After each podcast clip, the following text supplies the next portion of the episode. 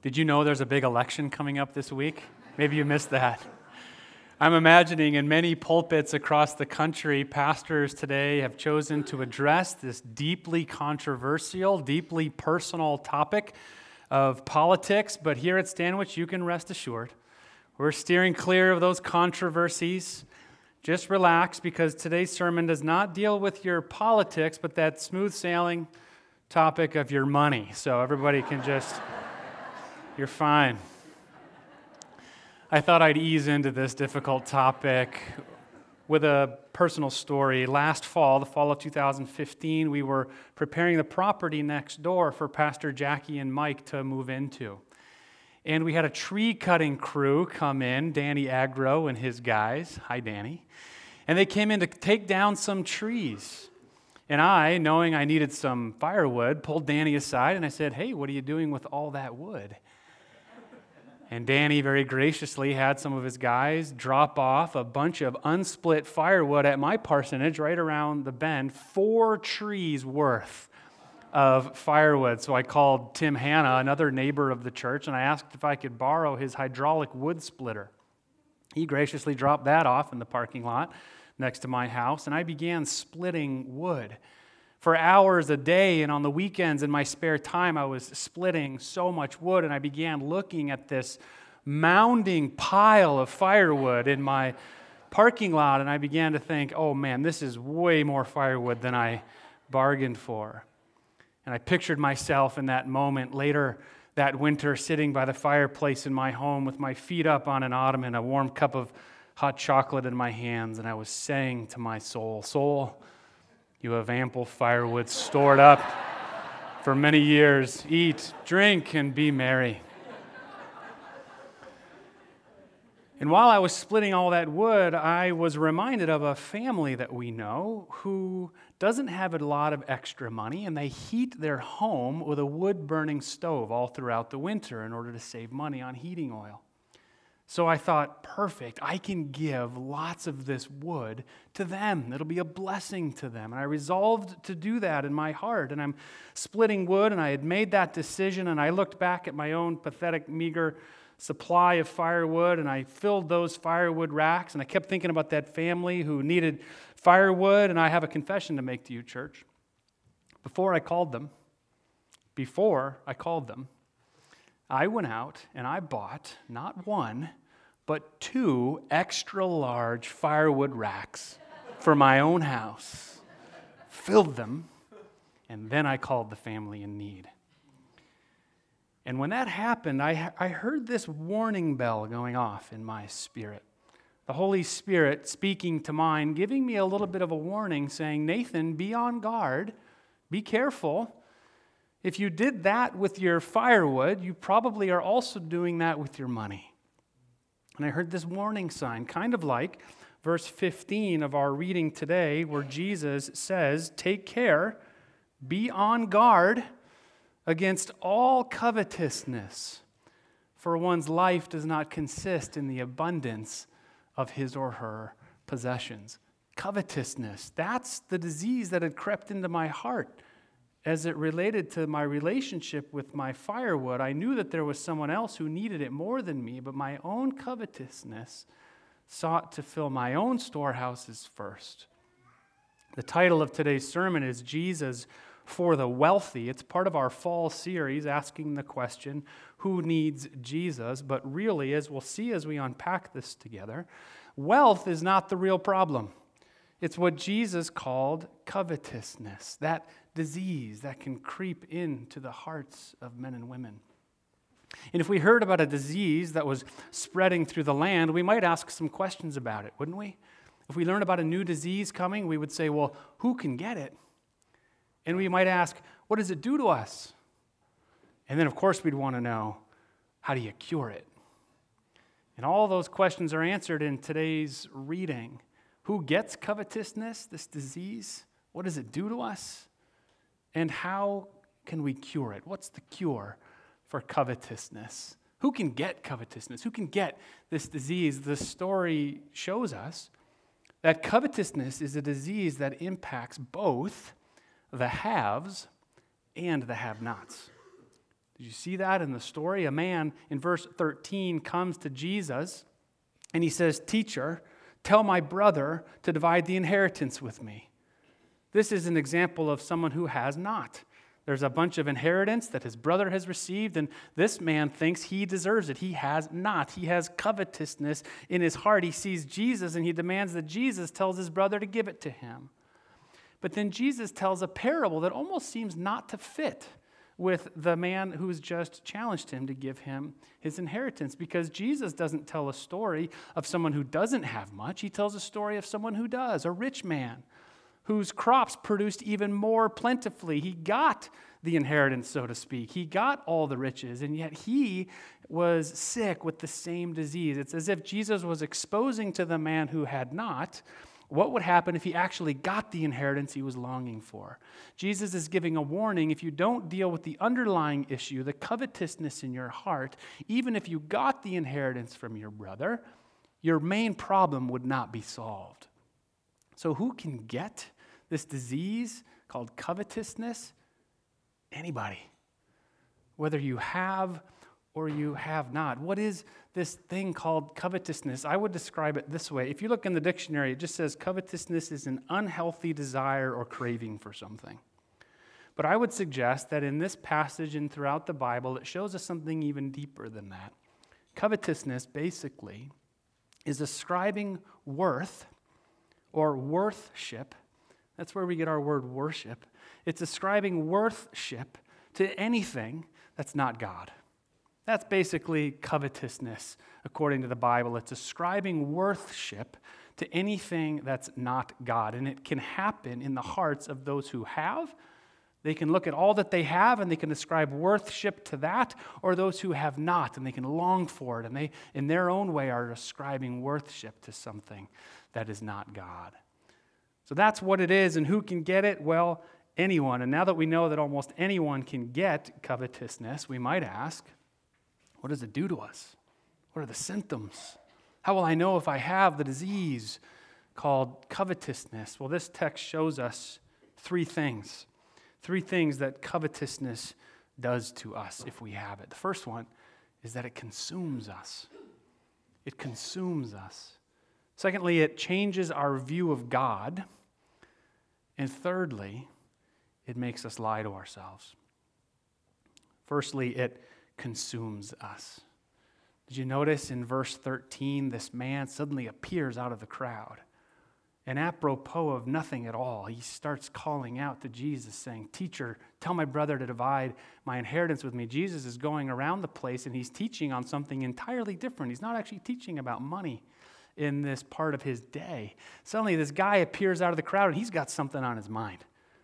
Teacher, tell my brother to divide the inheritance with me. He was utterly consumed by covetousness. It's all he could think about. His brother had money that he thought was rightfully his, it was totally consuming him. Have you ever had that feeling where it's all you could think about? Maybe somebody owed you money Maybe there was this thing you really, really wanted really badly, and it's all you could think about. Everything else was just kind of tangential to the main idea that you had. This man clearly was consumed by the thoughts that were happening because of his covetousness. We think that if we get much, we'll be able to consume more. But in fact, that very thing, that covetousness, consumes us. Secondly, it changes our view of God. Let's stay in verse 13 for just a minute. This man who calls out from the crowd, Teacher, tell my brother to divide the inheritance with me. Let us not forget that he is addressing Jesus, Son of God, the very divine presence, the very creator of the universe on earth in the flesh. If anyone ever walked up to Jesus, what ought we do if we saw Jesus? Fall on our face and worship him. Yet this man encounters Jesus and he has this other thing that he's ascribing more worthship to, this inheritance that he thinks he is owed. So when he sees Jesus, he thinks Jesus is just a means to an end to getting this thing that his heart really desires. Jesus, tell my brother, could you do that for me, Jesus? Has anyone here ever prayed a prayer like that? God, gimme. You have this thing, you're ascribing worship to it. We all do this at one point or another in our lives. We have this thing that we just can't stop thinking about. It's consuming us. We think we need it. So we say, God, just please give that to me, would you? See, that changes our whole view of God. It's not worshiping God at that point, it's worshiping the thing and asking God to serve me to get the thing. Covetousness consumes us and it changes our view of God. And thirdly, and perhaps most damagingly, most sinister of all, covetousness makes us lie to our souls. It makes us lie to ourselves. Verse 19 the man imagines himself with his full storehouses, and he says to his soul, you know, I love studying the Bible with, with Parker Stacy. I don't know if Parker's here today. He's a therapist. And we were looking at one of these texts recently, and he said, you know, Jesus is a masterful psychologist because he understands what we say to our souls. That's deep psychology. The man thought if his storehouses were full, he could say to his soul, Soul, you have ample goods laid up for many years. Relax, eat, drink, and be merry. We know, don't we, that this is a lie? We say to our own souls, once I have enough, once my storehouse is full, then I'll relax. Does anyone here know that this is a lie? Let me prove to you, just in case you're still skeptical on this, that this is a lie we tell ourselves. Once I get to my benchmark, once I get to my goal, my financial goal, then I'll begin relaxing. This is a lie, I'll tell you why. Many of you know that I've been working for a couple of years on a doctoral dissertation, asking the question, trying to figure out the relationship between the gospel and material wealth. Some of you participated in some of my research methodologies. You took my survey or you came to the Wednesday evening class where I mined your ideas.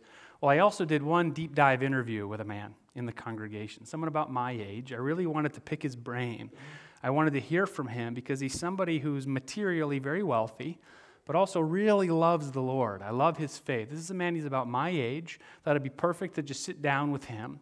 I interviewed him for over an hour. We recorded it and I had it transcribed. And I've taken what he has said and I've been using it in my dissertation. And about halfway through the interview, I asked him this is a man who uh, his household income is about 8 to 10 million dollars a year and his net worth is fast approaching $100 million. This puts him in the 0.01%, in case you're wondering where that is. This is a materially wealthy person, someone who has full storehouses. And I asked him halfway through the interview, I said, Do you ever worry about money? His response was, Every single minute of every single day. Now, I followed up, of course, and I said, Tell me more what you mean by that. You worry about money. Do you worry about losing it? I said, and he said, No, I don't worry about losing it so much, although crazier things have been done. I don't worry about losing it. I worry about not stewarding it well, making not right decisions. He talked about a legacy for his family and having an unhealthy relationship with it. And he said, I think about it a lot. I worry about it. So we know, don't we, that it's a lie when we say to our souls, once I have a certain amount, then I'll stop worrying, then I'll relax, eat, drink, and be merry. Maybe when you get to your benchmark, you go out for dinner with your spouse and you relax for an evening. You've reached your benchmark, but guess what settles in the next day? Worry. It's a lie that we tell to our own souls, our own deepest parts of our being. We say, if my storehouse is full, then I'll begin relaxing. If we still haven't dealt with that deeper issue, if there's any lingering covetousness, then no matter how much we get, we will still have a little bit of worry, won't we? Covetousness. It can consume us. It can change our view of God. It can make us lie to ourselves. And maybe you're sitting there thinking, so does the Bible say that God is against storehouses? Should we not have investment portfolios and retirement accounts? Is that what the Bible's saying? No. God is pointing us to a deeper issue called covetousness, and I know that God is not against storehouses, primarily because of the example of Joseph in the Old Testament. Do you remember Joseph? Who had been captured in Egypt and then he rose to power there. And he was God's man to help steward all the resources of Egypt. And he had a dream that there was going to be a famine coming. So, what did Joseph do? He filled storehouses full of grain so that when the famine did come, as predicted in the dream, Joseph was able to uh, unpack those storehouses as a blessing to the people of God. It was worship to God and it was blessing to God's people. Joseph did not struggle with covetousness as far as we could tell. The man in the parable, it's all about him. I will tear down my barns. I will raise bigger barns. I will say to my soul, I can relax. It's storehouses for self. Whereas Joseph filled storehouses for the glory of God and for the blessing of God's people. This leads us to the third question that we ask about this disease called covetousness. How do we cure it? How do we get rid of it? If it's something that can impact any one of us, whether we have or we have not, once it gets into us, it consumes us, it changes our view of God, and it makes us lie to ourselves. What's the cure? Please, God, show us the cure for this disease called covetousness. Jesus, in his last thing that he says here, verse 21, he says, So is the one who lays up treasure for himself and is not rich toward God. Rich toward God. That's the cure for covetousness. What does it mean? It's a strange translation of the Greek, actually. The word toward in many other places is translated in. And I think it would have been better translated here, saying rich in God. In other words, ascribing true worthship, finding our ultimate worth, th- seeing God as our ultimate treasure. No thing on earth ascribing worthship to that which is higher than God, but being rich in God is understanding that He is our richest treasure. It's saying, like the psalmist did in Psalm 73, where he said, Whom have I in heaven but you? And there is nothing on earth I desire more than you. That's the cure to covetousness. It's ascribing worthship to God alone, our treasure in heaven. Or it's saying, like the Apostle Paul did, where the Apostle Paul looked at all that he had gained in this life, all that he had accomplished. And he looked at all of that, impressive as it was, and he compared it to what he called the unsurpassing worth of Jesus Christ. And he looked back at all that he had gained, all that he had accomplished, and he said, compared to the unsurpassing worth of Christ, that value of all of that stuff is basically rubbish compared to Christ. So it freed Paul up to worship God with his stuff. God didn't say, get rid of it all or it's all a waste. God didn't think of it as rubbish. Paul began using it as worship to God and as blessing to God's people, just like Joseph did with his full storehouses, for the glory of God and for the blessing of God's people, unlike the man in the parable who built up storehouses only to himself. And the covetousness underneath was not dealt with.